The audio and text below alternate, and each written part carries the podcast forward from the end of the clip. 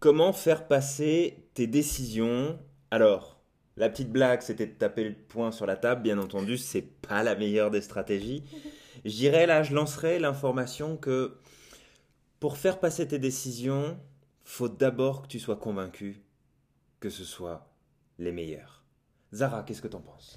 Oui, tu dois être convaincu en premier, tu dois te préparer, tu dois savoir ce que tu veux faire passer, parce que des fois on a une idée, mais ce n'est pas clair, euh, Eh oui. ce n'est pas préparé, ce n'est pas euh, positionné à l'intérieur de toi. Mhm. Si tes dispositions intérieures ne sont pas prêtes, comment veux-tu arriver à passer ton message? Donc ça, c'est le premier point.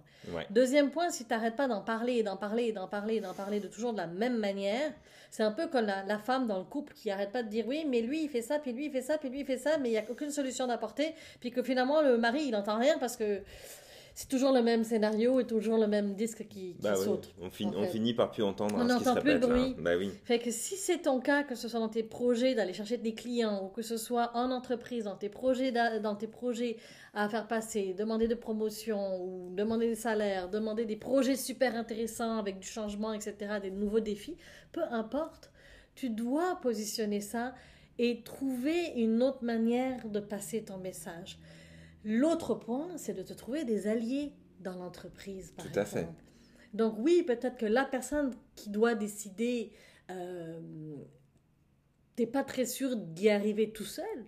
Va trouver des gens qui gravitent autour de lui, qui ont un impact, et que, que ces personnes-là sont écoutées par le boss, le- le- Tout le- à la direction, le service, le département, peu importe.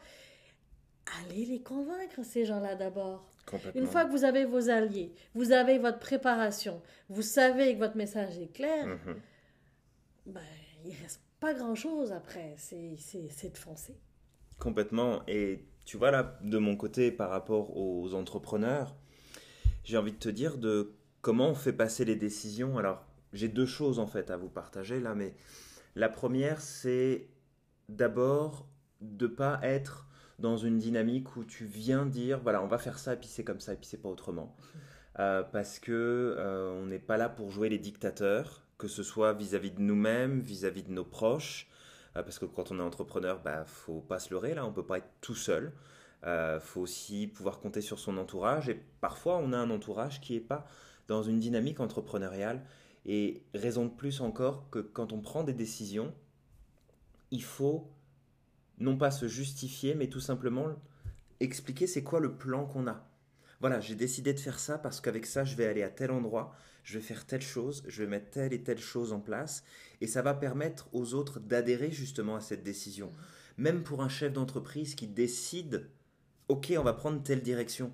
Si t'expliques pas à tes équipes, à, à ton Mhm. entreprise, pourquoi tu fais les choses, pour quelles raisons, qu'est-ce qu'on va rechercher, ça va être super compliqué. Les gens vont pas pouvoir Ils vont pas adhérer, ils vont pas, ils, ont, ils auront même pas envie en fait. de- Ça, ça- ça va vraiment dans être direction. très compliqué. Oui. Et la deuxième chose, c'est plus un, un biais psychologique, euh, c'est un petit peu de la manipulation quelque part, mais on s'est rendu compte que à partir du moment où on plaçait le terme parce que dans Mhm. une demande, Mhm. eh bien, elle a plus de chances d'être acceptée automatiquement. Mhm. J'ai décidé de faire ça parce que ça va m'amener telle chose. Bah, je, veux que tu fasses ça pour moi parce que. À quoi ça va Voilà. servir Tiens, est-ce que je peux passer devant vous parce que j'ai mes enfants qui attendent dans la voiture Mhm. Mhm. Par exemple. Ça va automatiquement créer de la valeur sur la décision et les gens vont se sentir plus à même de pouvoir l'accepter. Est-ce que ça marche à tous les coups? Bien sûr que non. Mais il faut continuer, vous insister, vous allez plus loin, surtout si vous savez que votre décision, elle est bonne. Encore une fois, pour vous, elle n'est pas forcément bonne pour tout le monde, mais si elle n'est pas néfaste pour les autres, continuez de la porter, continuez de la pousser jusqu'à ce que, que ça fonctionne. Mais comment on fait passer une bonne décision C'est avec de la souplesse, enfin, c'est décision qui est forcément bonne, Mhm. mais de la souplesse, de la bienveillance, et puis de la clarté, de l'explication, pour que tout le monde puisse tu sais, aller dans la même direction, là, autant que possible. Super. Alors, euh, la semaine prochaine, trois, fois, trois façons pour être créatif dans ton travail. Ah, important, la créativité. Mhm. Alors, en attendant, donne du sens à ta vie. Passe à l'action. Tu tu es es magique.